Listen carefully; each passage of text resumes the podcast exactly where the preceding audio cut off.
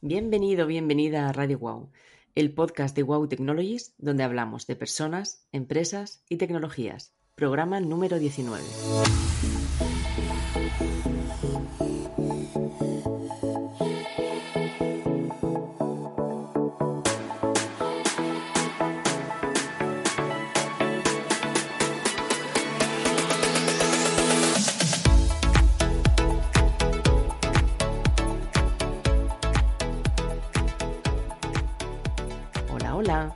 Volvemos a la carga con un nuevo programa de Radio Wow. Pero antes de entrar en materia, quiero contaros una noticia que desde Wow nos hace especia- especial ilusión. Y es que comenzamos con un nuevo proyecto en Wow Technologies, un acuerdo de colaboración entre Trimit y Wow Technologies, cuyo principal objetivo es ayudar a las compañías de la moda y el mobiliario a ser más exitosas. Para ello hemos unido, bueno, pues dos, dos grandes patas, ¿no? Por un lado, el conocimiento de Wow del ecosistema español de la industria de la moda y el mueble, y por otro lado, el liderazgo de Trimit con una solución tecnológica líder en el mercado para estas industrias. Con lo que imaginaos, estamos encantados de trabajar para ofrecer una solución tecnológica integral al mundo de la moda y el mobiliario en España. Fijaos qué proyectazo. En fin, es que no me resistía, tenía que contároslo. Eh, pero bueno, mm, hoy no vamos a hablar de esto, ¿vale? Vamos a centrarnos y vamos a, retomar, reenfocar y, y empezar eh, el, tema que hemos venido a hablar hoy. Así que hoy, bueno, hoy queremos ofreceros un, un viaje, ¿vale? Un viaje eh, con vosotros al interior de las empresas industriales.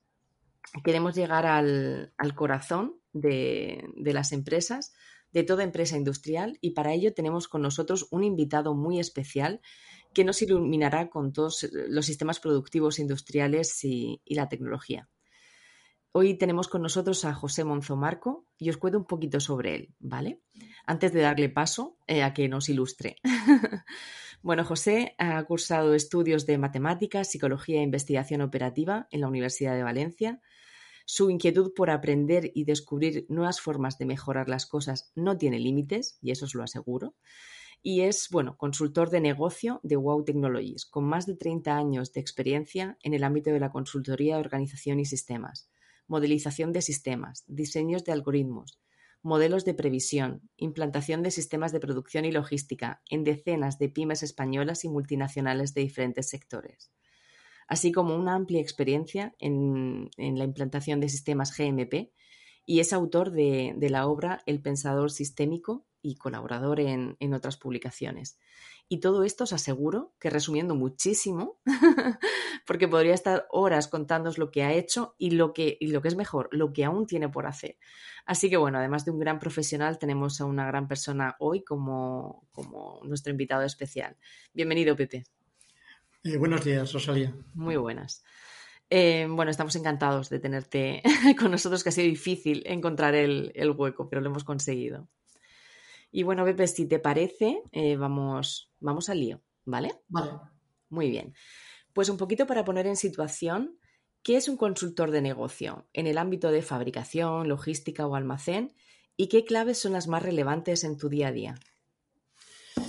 Bien, empezamos fuertes. Eh, vamos al lío. Eh, bueno, esencialmente un consultor eh, de negocio en las áreas que, que has mencionado, que yo les llamaría no, no financieras o comerciales, Sí. eh, se ocupa esencialmente de la cadena de suministros, tanto la interna como la externa.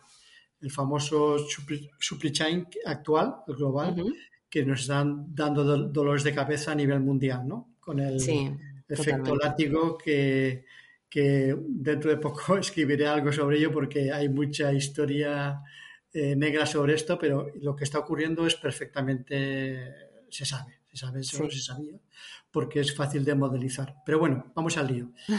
Eh, la idea del consultor es que todo funcione de una manera fluida, ¿no? ágil y, y- y sin estrangulamientos o, los llamados cuellos de botella. ¿no? Sí, Eh, las más de las veces eh, es un trabajo más parecido al director de, de orquesta, ¿no? es decir, alguien que eh, a cada, a cada, frente a cada demanda de solución de- o de problema surgido por algún responsa- responsable del departamento concreto, pues, pues sea armonioso, es decir, de alguna Ujú. forma que esas demandas de, resolver, oye, resuelve mi problema, pues procure mirar más allá de, las fronteras de un departamento o de una sección y vea el, global de la situación. ¿no? Es decir, al final se trata de que, de que todos los departamentos implicados en esa cadena de suministros pues se vivan como, no vivan como un silo separado, sino como, ah, como un todo integrado. ¿no? Y muchas veces los problemas eh, de, cuello de botella, que suelen ser muy habituales, tienen origen en, políticas de ausencia de inversión, ¿no? en capacidad, en ciertos recursos clave o problemas de compras que tienen su origen no en el departamento de compras, sino en una deficiente planificación de, la producción. Al final es que todos los problemas de la, de, digamos, los problemas de sincronización, ¿vale? repercuten en esa cadena de, suministro. Al final, eh, Rosalía, esto es muy fácil de entender. Es decir, eh, eh, ¿qué es sino bailar? ¿no? Es decir, ¿qué es bailar? Pues poner en sintonía dos, a veces más personas, ¿vale? Para que emerja una cosa que llamamos baile. Es decir, y pues cuanto más armonioso y fluido, pues sea mejor, ¿no? Y además, yo no tengo ni, idea de, baile, de bailar, ni, ni, pero todos tenemos como un instinto de saber, oye, esta pareja baila bien, esta pareja baila mal. Y nadie nos ha enseñado los trucos para bailar, pero sabemos cuando algo baila bien o baila regular o fatal. ¿Vale? Sí, sí, cuando hay armonía, ¿no? Entre todas las piezas. Yo bailo fatal, ¿vale? Pues entonces, eh, a partir de ahí es fácil. Eh, es fácil, en un primer vistazo, vas a una empresa y es fácil detectar si hay, hay sintonía o no hay sintonía, ¿vale? si todo fluye o no fluye. Pues, ¿de qué se va a ocupar el, consultor? Pues básicamente de que haya fluidez, que el baile funcione y que, digamos, de alguna forma, eh, lo que llamamos desde la teoría de sistemas, el pensamiento sistémico, que ya hablaremos otro día, pues se trata de, hacer recomendaciones para armonizar ese sistema y que esas partes no se consideran, no se consideran solamente partes eh, aisladas, sino que se sientan partes de un todo, integrado, un sistema. Sí, sí, genial. Creo que lo has explicado, vamos, divinamente.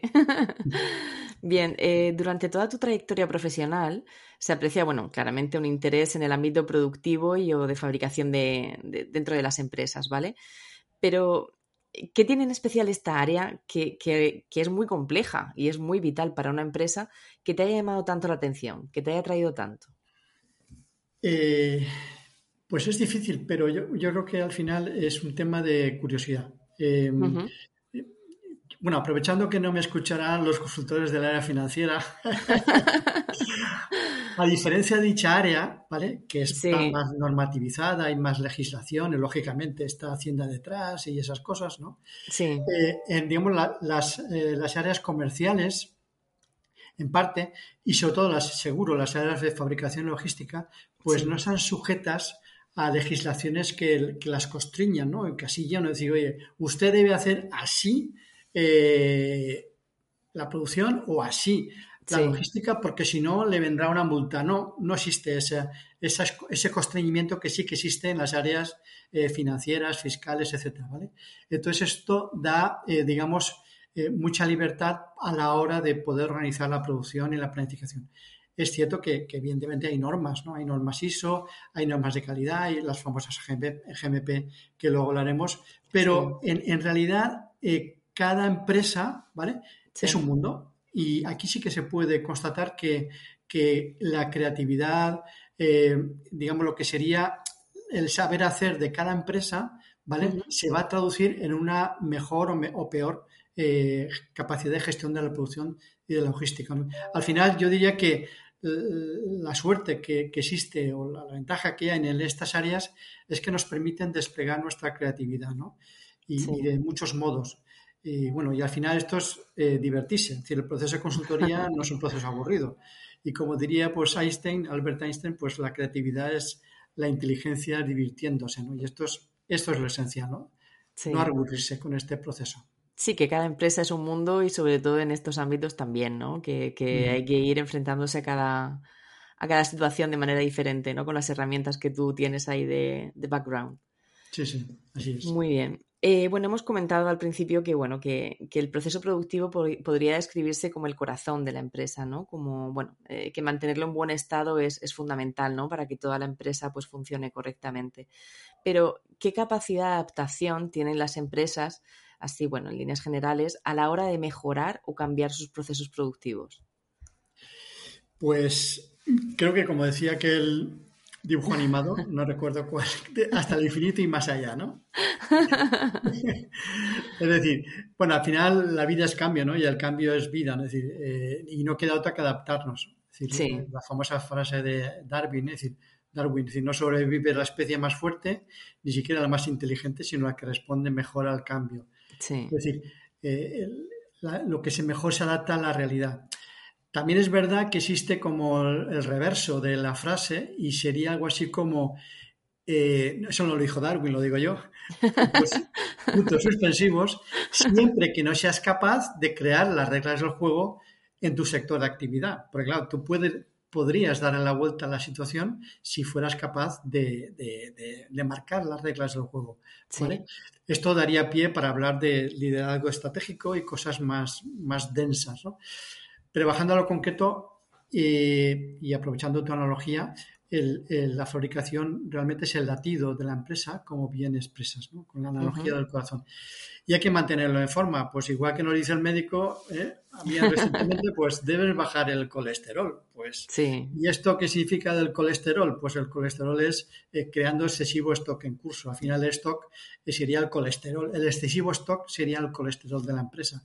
¿Por qué? Porque al final esto se traduce en tienes necesidad de más espacio, necesitas eh, organizar mejor el almacén, necesitas eh, más eh, capital porque todo eso hay que, hay que pagarlo, etcétera, etcétera. Entonces ocurre lo mismo en el proceso productivo. Tenemos, el, tenemos en mitad del mismo, por ejemplo, en, en, una cadena de producción más o menos organizada, pues una máquina y para entendernos y la ponemos a una alta velocidad. Entonces, las máquinas que le siguen en el proceso van a menor velocidad. ¿Qué va a ocurrir? de esa asimetría de velocidades, pues se va a crear colesterol y es un sobrestock. Un sobrestock en, en, el flujo sanguíneo que sería la cadena de, suministro. Y, entonces, y también es verdad que, ayudar, ayuda también a, ese corazón sano, a mantener ese corazón sano, eh, el ejercicio, ¿vale? De, que consiste muchas veces en representar, yo lo llamo técnicamente sería modelizar ¿eh? los problemas, ¿vale? De esa cadena de suministros. Y es verdad que mediante herramientas gráficas, eh, yo, técnicamente llamamos modelos mentales, modelos matemáticos, pero bueno, hay otras cosas más tochas como árboles causales, pero yo diría que con simplemente pintar un problema en la pizarra, ¿vale? Y teniendo delante a los responsables implicados, esos que muchas veces no se hablan, ¿no? Por ejemplo, producción, y compras, que tienen sus tensiones y sus guerrillas, pues eh, sentarlos en la habitación y pintarles el problema ya eh, puede ser, digamos, un, alumbramiento, es decir, un insight para poder eh, resolver el problema mediante técnicas eh, sencillas. ¿no? aquí no hablamos de cosas muy complicadas. Se pueden complicar, ojo, pero en realidad si, vamos, si bajamos a la esencia de las cosas, todo es bastante sencillo. Sí, que al final la comunicación dentro de la empresa afecta directamente a cualquier área, eso es, clarísimo. Sí, sí, sí. Bueno, Pepe, antes de, bueno, te quiero lanzar una pregunta muy similar al qué fue antes, si el huevo o la gallina, ¿vale? Es decir, ¿qué es antes? ¿De establecer los procesos o determinar las tecnologías? O sea, no, no te doy ningún ejemplo porque seguro que nos lo vas a poner. pero pero en, la duda, normalmente cuando, cuando empiezan un proceso así de consultoría es, ¿qué empiezo antes? ¿Por, por el proceso o la tecnología? Pues eh, sí, es la pregunta del millón. Es decir, y además eh, es muy buena esa pregunta. Es decir, creo que deberías estar en el equipo de consultorías. Me apunto un tanto. Las, preguntas eh, revelan la, inteligencia de las personas, ¿vale? eso yo lo tengo claro. No es la respuesta, lo que determina, es, es las preguntas. Eh, eh, bueno, me voy a mojar. Es decir, yo diría que en el principio de los tiempos ya eh, existía el proceso, ¿vale? existía el proceso, ¿vale? Y el proceso necesitaba o consumía recursos, ¿vale? Ya sean materiales, humanos, capital, espacio, energía, bla, bla, bla.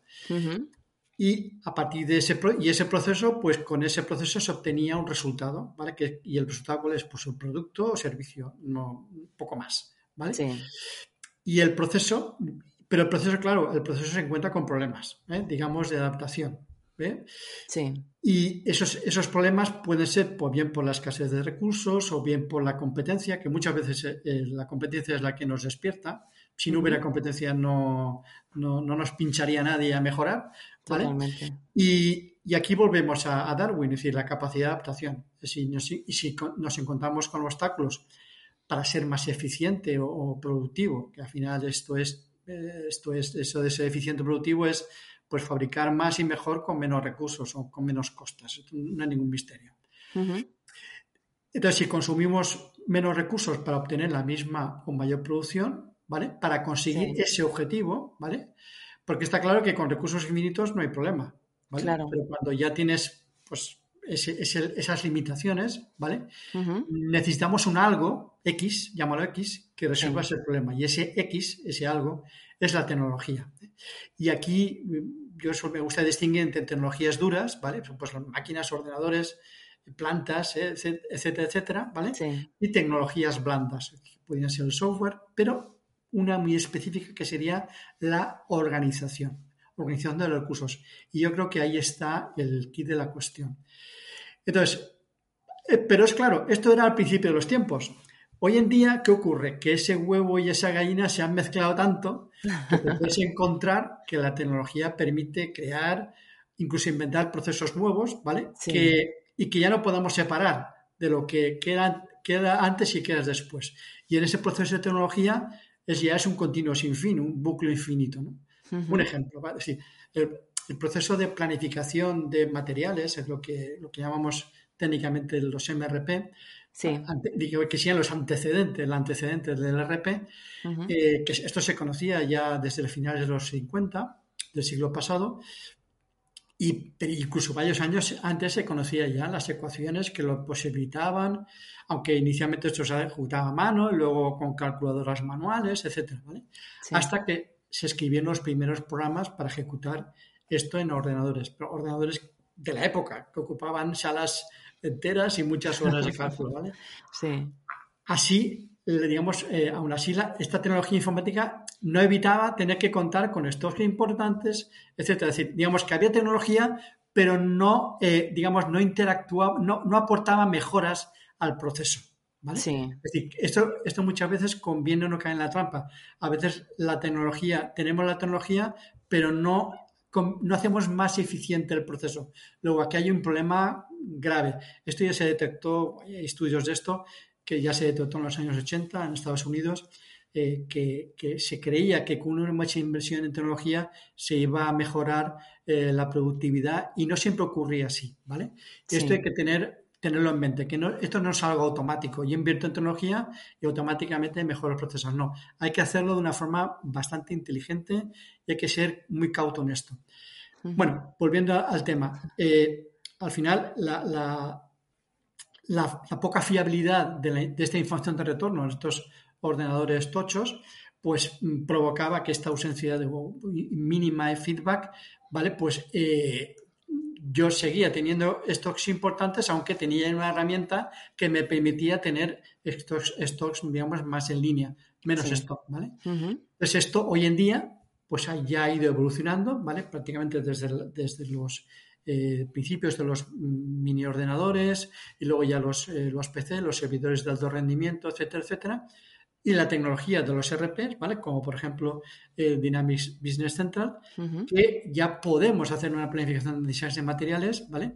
En cuestión de minutos y conocer el estado del de stock en tiempo real, ¿vale? Todo esto, al final, ¿qué es, ¿cuál es la ventaja? ¿Esto que aporta?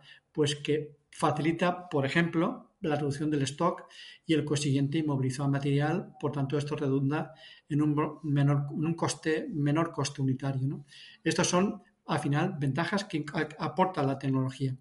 Pero la tecnología por sí sola no es suficiente. ¿eh? Hay que aportar otras cosas, yo digo, insisto, en la organización de procesos y la mejora continua. Sí, y además esto que comentas del tema del stock, o sea, con independencia de que la tecnología te aporte determinada información, sí que te puede aportar algún tipo de previsión, ¿no? De lo que tú vas a necesitar, que eso sí que afinaría un poco más, pues todo el tema de, de, evitar el, el, estocaje excesivo, ¿no? En una empresa. Así es, así es. Sí, es muy importante el concepto de, de hacer buenas previsiones, calcular bien las previsiones, y esto es algo que también podemos hacer desde WOW. Sí, sí, sí, sí. Además creo que es súper interesante para una empresa el poder decir con cierta fiabilidad, el decir, bueno, pues tengo de aquí a, X tiempo, ¿no? Una, una, previsión, pues eso, fiable, ¿no? De, de, lo, que, de lo que voy a necesitar. Muy bien. Pues eh, bueno, yo mm, pensaba, digo, si alguna empresa ahora mismo nos está escuchando, se preguntará qué pasos debe seguir para, para saber cómo mejorar su proceso productivo y ser más competitivo. ¿Qué le podrías aconsejar? Bueno, pues eh, existen varias cosas, evidentemente, aparte de ponerse en contacto con Wow, por supuesto. por supuesto.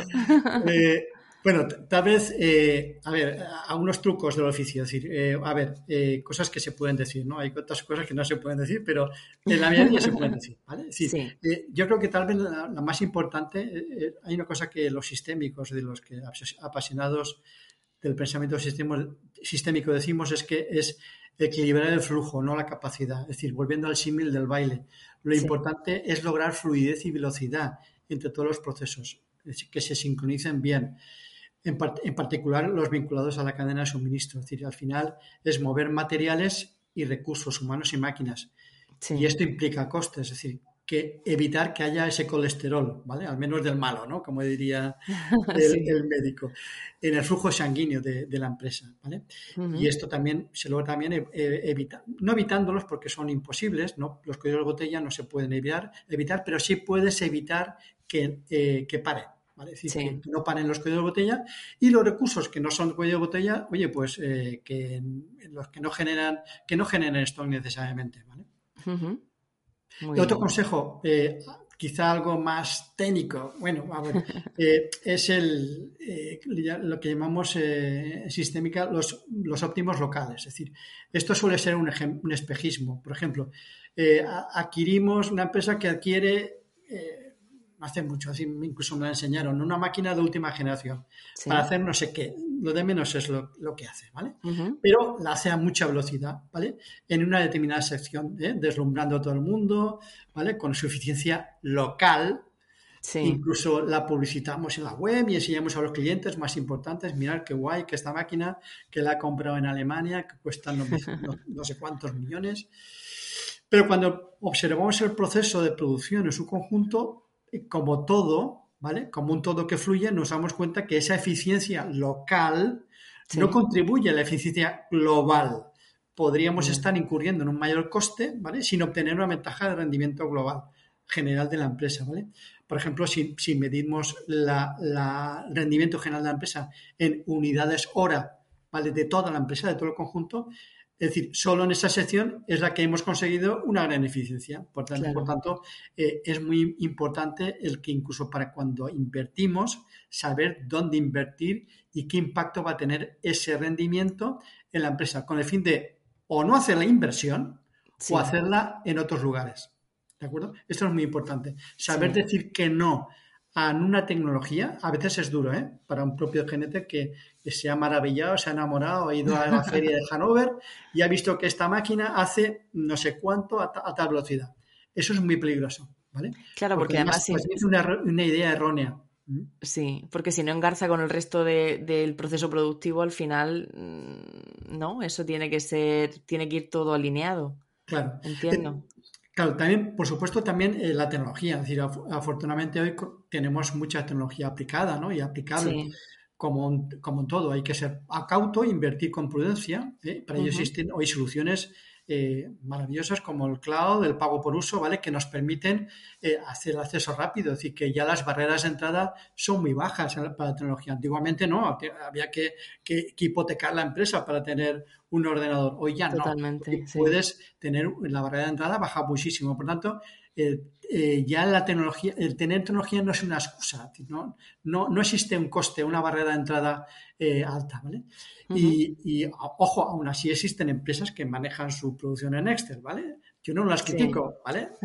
lo dejo ahí, lo dejo ahí. Podéis, seguir usando las hojas este, no os castigo, ¿vale? Pero atreveros, atreveros a dar un paso más. Yo, desde Wow pues podemos hacer fácil. Hay vida más allá del Excel.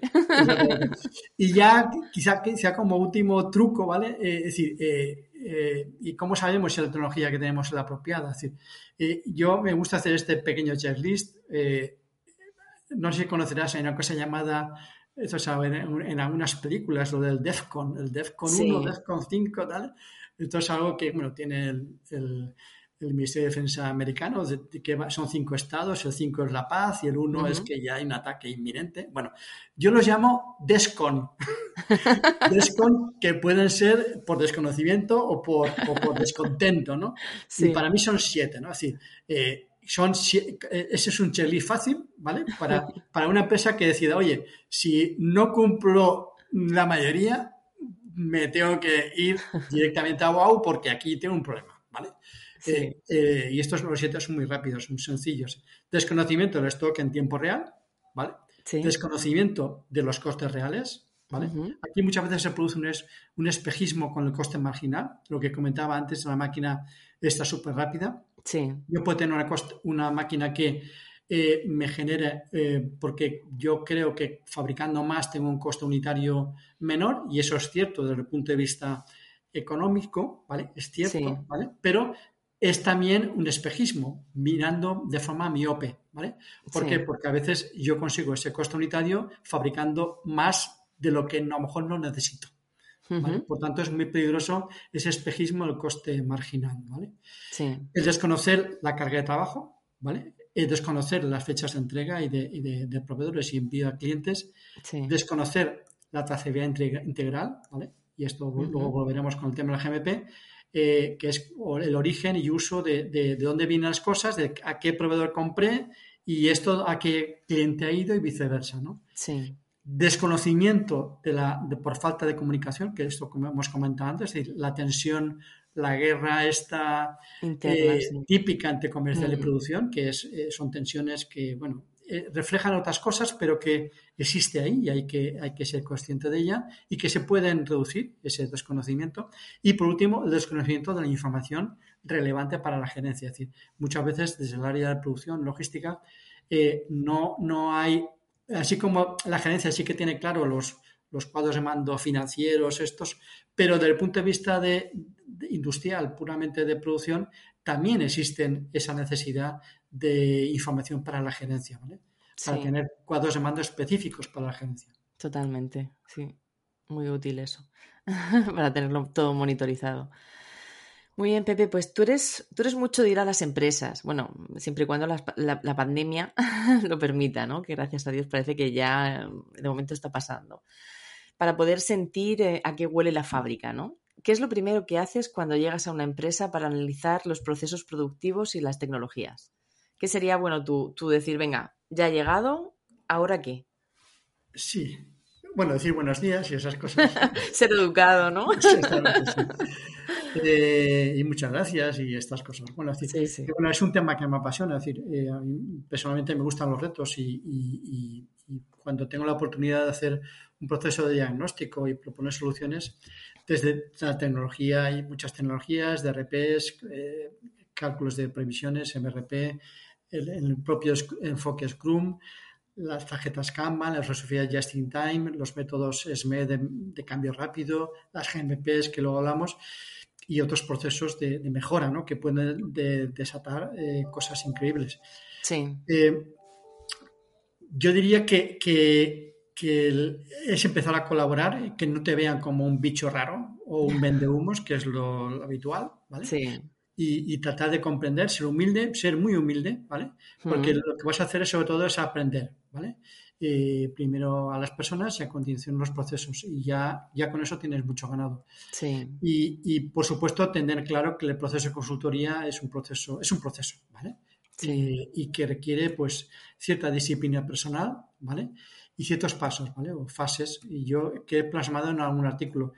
Eh, por no cansar, yo diría que son cinco fases muy, las puntúo. Es decir, eh, esta fase es la primera sería de, inmersión y de carga, es decir, eh, que básicamente se trata de observar y estudiar el, máximo de información. Al final es absorber, ¿no? O sea, absorber información, ¿vale? de forma acrítica, es decir, que eh, no sabes lo que te va, luego a lo mejor de, esa información era para mucha basura, ¿vale? Pero bueno, en principio mm, vas a, a hacer una inmersión y ya está. Eh, el segundo, interiorizar. Es ahí donde, donde empiezas a mezclar información digital, informes, datos y analógica. Es muy importante lo que ves y lo que escuchas. Es decir, eh, el proceso de visitar la fábrica, esto es un mantra obligatorio, ¿vale? Eh, no, puedes hacer consultoría, puedes hacer consultoría entre comillas por, por herramientas como de conferencia, sí, puedes hacerlo, pero si has conocido previamente la base humana y material claro.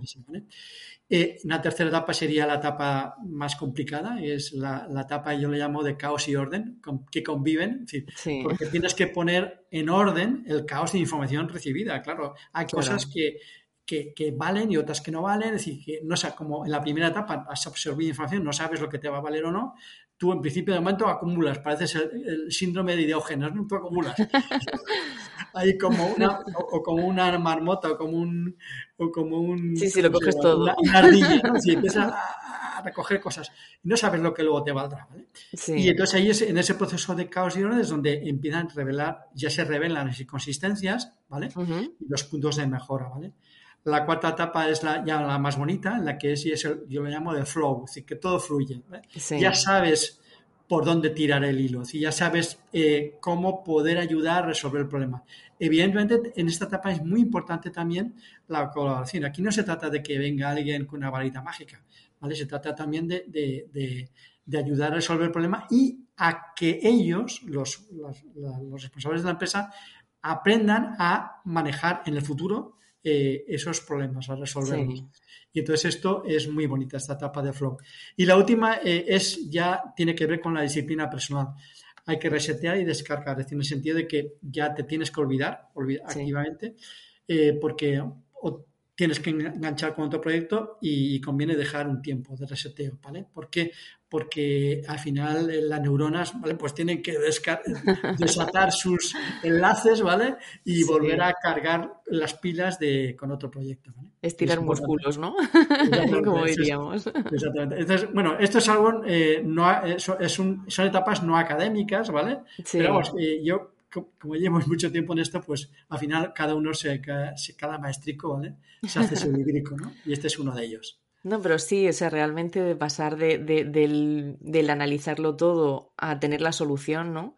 Eh, tiene ahí un proceso que, bueno, que es muy interesante, yo creo que es muy bonito, la verdad, el, ir descubriendo, ¿no? Sería como Holmes dentro de cada uno, dentro de su temática. Muy chulo. Muy bien, eh, Pepe, supongo que, bueno, la experiencia que te da, bueno, lo que te da es una mirada más profunda de cada proceso productivo. Ya no es que llegues de nuevas, sino que tú ya vas eh, bueno, pues detectando similitudes o diferencias. ¿Qué es lo que necesita, eh, lo que necesitas que la empresa te cuente o te enseñe, aparte de lo que me has dicho que es un poco todo lo que puedas eh, captar, para poder descubrir ese, ese o esos puntos críticos que hay que priorizar? Sí, yo diría que hay un mantra típico, ¿vale? Que es eh, visita la fábrica. Esto es importante. Es decir, esta la información, la información analógica eh, te da pie a conocer muchas cosas. Es decir, incluso algunas que luego la empresa se sorprende. Oye, ¿tú cómo sabes esto? Pues lo sabes porque has visto tanto que, por, por analogía o los sistémicos decimos por isomorfismo, es decir, de formas iguales, eh, te das cuenta que, que, aunque cada empresa hace las cosas de una manera, ¿vale? Pero otras empresas han pasado por lo mismo y han llegado a, conclusiones similares, ¿vale? Pues esto básicamente es el, proceso, ¿vale? y, como en otros casos, al visualizar el proceso productivo te das cuenta que existen rápidamente pues, áreas de mejora, eh, a veces cosas tan triviales o tan tontas como, oye, mm, basta poner un panel informativo, que esto es pues una pantalla de, televisión, Para alinear, alinear las, todas las energías, ¿vale? Pues un objetivo. Oye, pues vamos a bajar el ratio de efectos de fabricación en un X%, vamos a reducir los plazos de entrega medios en un día. Es decir, cosas que se visualicen fácilmente, que no haga falta hacer reuniones. Las reuniones son eh, perniciosas. Eh, entonces, todo esto eh, son pequeños éxitos, ¿vale? Que se logran con simples palancas. Yo les llamo palancas. al final, como decía Arquímedes, darme un punto de apoyo y mover el mundo. Pues aquí es lo mismo. Es decir, bastan pequeñas micropalancas en algunos puntos críticos. Es decir, y, en resumen, yo diría que, como decimos los sistémicos, eh, dame, o sea, hay que buscar los puntos de apalancamiento. Es decir, en aquellos lugares, ojo, no tienen por qué ser solamente físicos, también pueden ser mentales, esos puntos de apalancamiento. Eh, como decía antes, oye, pon aquí un televisor y, muestra el, ratio de, de, defectos que hemos conseguido bajar o el ratio de días de, plazo de entrega que hemos conseguido. esto alinea muy, mucho las, los recursos en pos de un mismo objetivo. ¿no? Eh, y, busca la palanca, es decir, que va la palanca que sobre ese punto de apalancamiento ¿vale? va a cambiar el rendimiento eh, de la producción o la empresa en su conjunto. Y a la hora de intervenir en una empresa, el consultor lo que debe, eh, la labor, digamos, detectivesca es buscar esos puntos de apalancamiento, ¿vale? Donde, digamos, con, como el efecto mariposa famoso, es decir, pequeños cambios ¿vale? que pueden producir grandes mejoras. Y eso es, eh, es un proceso muy bonito de descubrimiento. Sí, muy chulo. Y además, fíjate, una cosita tan sencilla que al final es visualizar la información, que, que, que, si no eh, nos quedamos un poco perdidos, ¿no? Y que la gente esté todo informado de cómo está, de cómo está produciéndose todo, cómo está haciéndose todo, cómo se va mejorando. Eso está, el ojo al final es, muy importante. Sí, sí, sí. Eh, muy bien, hemos estado hablando, bueno, hemos nombrado así de, pasada eh, la normativa GMP y bueno, y ahora mismo algunas empresas están teniendo que implementar dentro de sus procesos de fabricación esta normativa. Mm, para que, bueno, eh, quien no lo sepa, qué es y por qué es, importante. Bien, la GMP son, son, un conjunto de normas. bueno, los anglosajones son muy prácticos en esto y les llaman buenas prácticas, es decir, las buenas prácticas de producción. En España, como somos un poco más, eh, más cuadriculados en algunas cosas eh, o, más eh, clásicos, las llamamos normas de correcta fabricación. A mí no me gustan, yo prefiero buenas prácticas. Además, es un concepto más, más amigable, ¿no? en, mi opinión. en principio están orientadas y exigidas a las empresas fabricantes pues de, de fármacos, cosméticos, productos sanitarios ¿vale? y otros colaterales. Eh, ya sea para uso humano o, veterinario, ¿vale? ¿Por qué es importante? Pues de entrada porque es normativa de obligado cumplimiento, tanto en Estados Unidos, ¿vale? Si quieres exportar allí, como en la Unión Europea, ¿no? Y por supuesto en España. Eh, en, España es la Agencia Española de Medicamentos la encargada de, otorgar el certificado GMP. Eh, un aspecto importante la GMP es que no se limitan los aspectos de control de procesos, propiamente dichos, que, también evidentemente tiene una parte importante, ¿vale? Pero quizá la, parte más relevante del GMP y es el mayor impacto que tiene en los sistemas de información es que los involucra, ¿vale? Eh, de tal forma que, que bueno, en la web eh, puedes, en tanto en la Agencia Española de Medicamento, ¿vale? Podéis encontrar eh, las normas GMP, es decir, que son de dominio público, ¿vale? Sí. Existe mucha literatura sobre el particular, ¿vale? Pero en síntesis, para no pegarse la panza de leer, yo diría que, que las GMPs afectan de lleno a todas las áreas productivas, logísticas, comerciales, eh, digamos, una vez estuve en un seminario de final del GMP y, la clave es todo lo que no sea mover dinero afecta a GMP. ¿vale? O sea, con lo cual te lo está diciendo todo. Al GMP le, importa un rábano los euros que tú muevas. Lo que, lo que importa es todo lo que no sean eso. ¿Vale? O sea, todo lo que sean relaciones con clientes, con proveedores, movimiento de materiales, etcétera, etcétera. ¿Vale? Eh, entonces, hay, hay, cosas que son como irrenunciables, ¿vale? que son eh, sagradas dentro del GMP. Eh, la primera es el, audit trail, es decir, la posibilidad de auditar eh, las, transacciones, ¿vale? De saber qué ha pasado, ¿vale? Con un dato.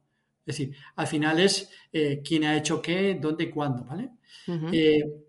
esto es importantísimo, ¿vale? ¿Por, qué? Porque cuando ha pasado algo, el sistema debe ser, ser responder del por qué ha pasado algo. ¿Vale? Y esto significa pues identificar el, eso, quién ha hecho qué, dónde y cuándo, ¿vale? Con un dato, ¿vale? Y también el integrity check, es decir, la, la, la imposibilidad de, de, eliminar transacciones sensibles, es decir, eh, por tanto, eh, es importante este, este concepto. Es decir, que no, no eh, aquí nadie puede decir, esto se ha borrado, este pedido se ha borrado, ¿cómo que se ha borrado? O esta orden de producción se ha borrado, ¿cómo que se ha borrado? Eso, eso no, lo, no lo permite la, la GMP, ¿vale?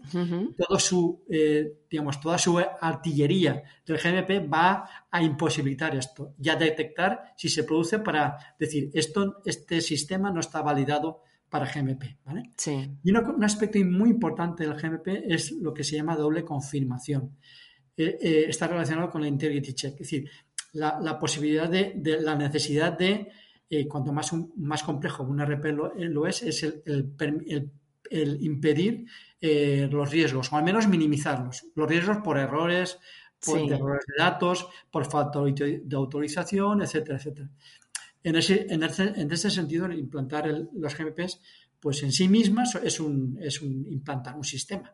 Es, un, es, un, es como si fuera una reimplantación un poco más ligera que la implantación de un RP, pero tiene eh, un volumen importante. ¿vale? Y requiere varias fases y están supervisadas por una empresa validadora que, tiene que hacer la intervención antes de la agencia eh, del medicamento para conseguir el certificado. En este punto, eh, desde WOW lo que hacemos es ofrecer experiencia en colaboraciones con empresas validadoras, ¿vale? Para ayudar a las empresas a tener preparado su RP para afrontar con éxito el certificado GMP, ¿vale? Y si mi empresa no está entre las obligadas porque no, porque fabrico, no sé, muebles o juguetes o tal, eh, pues, eh, hombre, inicialmente no, ¿vale? Eh, aunque todo puede llegar, ¿vale? Pero en este caso la, GMP sí que me puede ayudar a disponer de un sistema de información más robusto, ¿vale?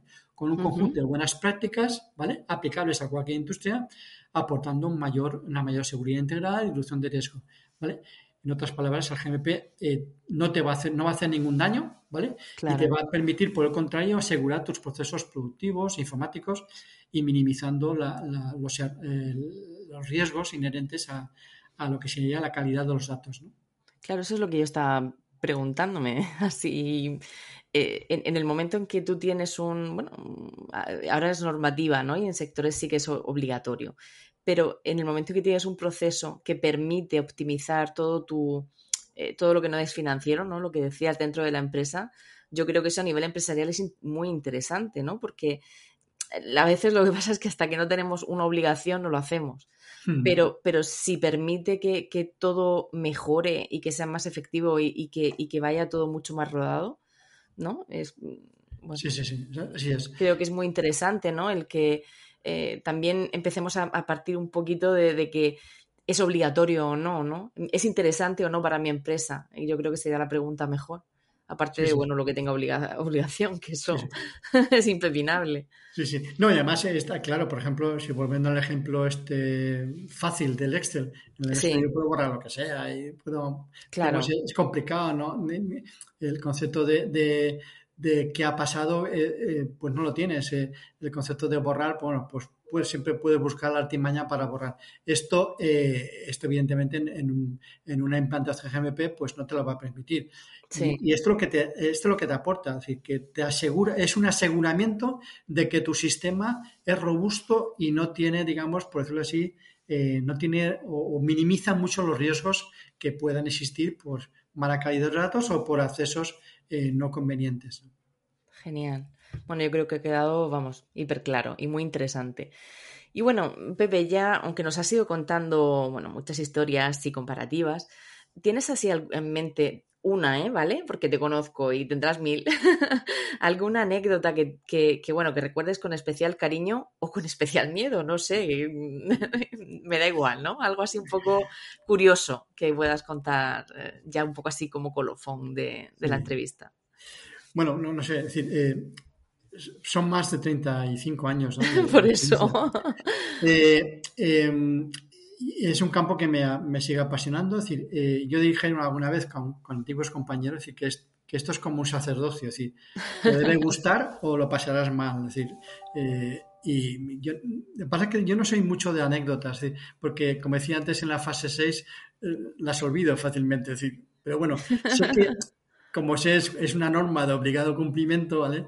Pues eh, bueno, eh, tenía en mente dos, ¿vale? Pero te las voy a contar, pero son, voy a minimizarlas al máximo. Es decir, en, un grupo de cooperativas agrícolas, ¿vale? de Castilla-La Mancha, un poco provoqué una pequeña revolución porque eh, les dije, aquí que, tenéis, fue como un mantra, decir, tenéis que pasar de manejar kilos a gestionar información, ¿vale? Hmm. Y, bueno, al final eh, logramos mejorar la trazabilidad espectacularmente proponiendo pequeños cambios. Un cambio, y recuerdo, un cambio, fue un poco duro, ¿vale? Pero fue muy eficiente para ellos para, porque tienen un problema de trazabilidad, ¿vale?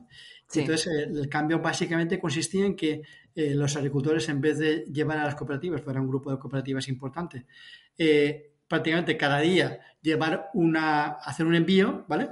que no, que lo dejaran en su, en su campo o en su almacén y que pues contaran hasta tres. Es decir, que, hicieran un, un ejercicio de, reducir la rotación de las entregas. De esta manera que se conseguía, pues que las entregas, ¿vale?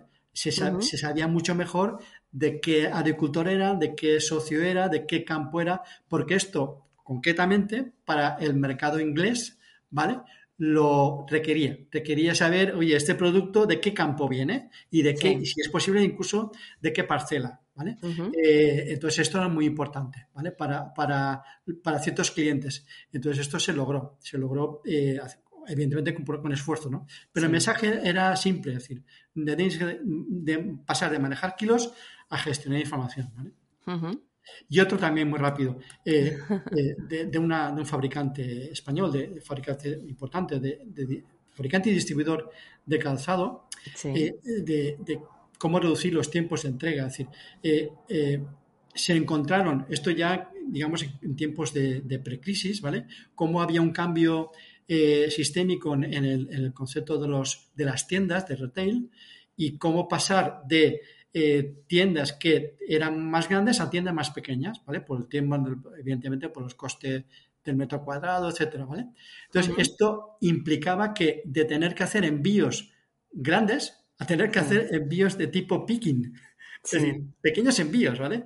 Y esto eh, causaba un problema serio porque eh, implicaba que desde la, desde la distribución general, pues implicaba ni más ni menos tener que agilizar y sincronizar las entregas. Esto, de alguna parte, sí eh, se logró porque, digamos, lo que, lo, que, lo que hice fue un estudio de, las pautas de, digamos, de los patrones de, demanda, ¿vale? de, las tiendas, analizarlas de forma global, ¿vale? Eh, sin necesidad de, digamos, de herramientas tipo eh, Machine Learning, sino simplemente con, pura estadística, ¿vale? Y descubrir que habían unos patrones muy claros y cómo simplemente, para que fue también un poco duro, pero simplemente decir, yo mi estabilidad, eh, tengo que romper, tengo que quebrar internamente el concepto de estabilidad del recurso, ¿vale? O sea, no puedo decir, tengo X personas eh, todos los días igual. No, no. Tienes que tener más recursos a lo mejor un lunes, porque es cuando tienes los pedidos de las ventas que se han hecho el fin de semana en las tiendas, sí. viernes, sábado, y el lunes tienes que tener, meter mucha carne en el asador. Es decir, llegar a tener, ¿por qué? Porque de esta manera, al tener más recursos ah, para hacer el picking, más personal para hacer el picking, ¿vale? y esto se puede hacer con, con, eh, empresas de ETT, etcétera, incorporar este concepto de decir, tengo como mi demanda es asimétrica, ¿vale? No es todos los días igual. Claro. Mis recursos también tienen que ser asimétricos. Al final volvemos a Darwin, es decir, adaptación.